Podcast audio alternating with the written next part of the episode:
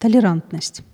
Толерантность необходима в отношениях между всеми людьми. Она поднимается над поверхностными различиями и опирается на основные, глубинные качества человека, который остается одним и тем же на всех широтах, под любой телесной оболочкой и в самых разнообразных формах бытия.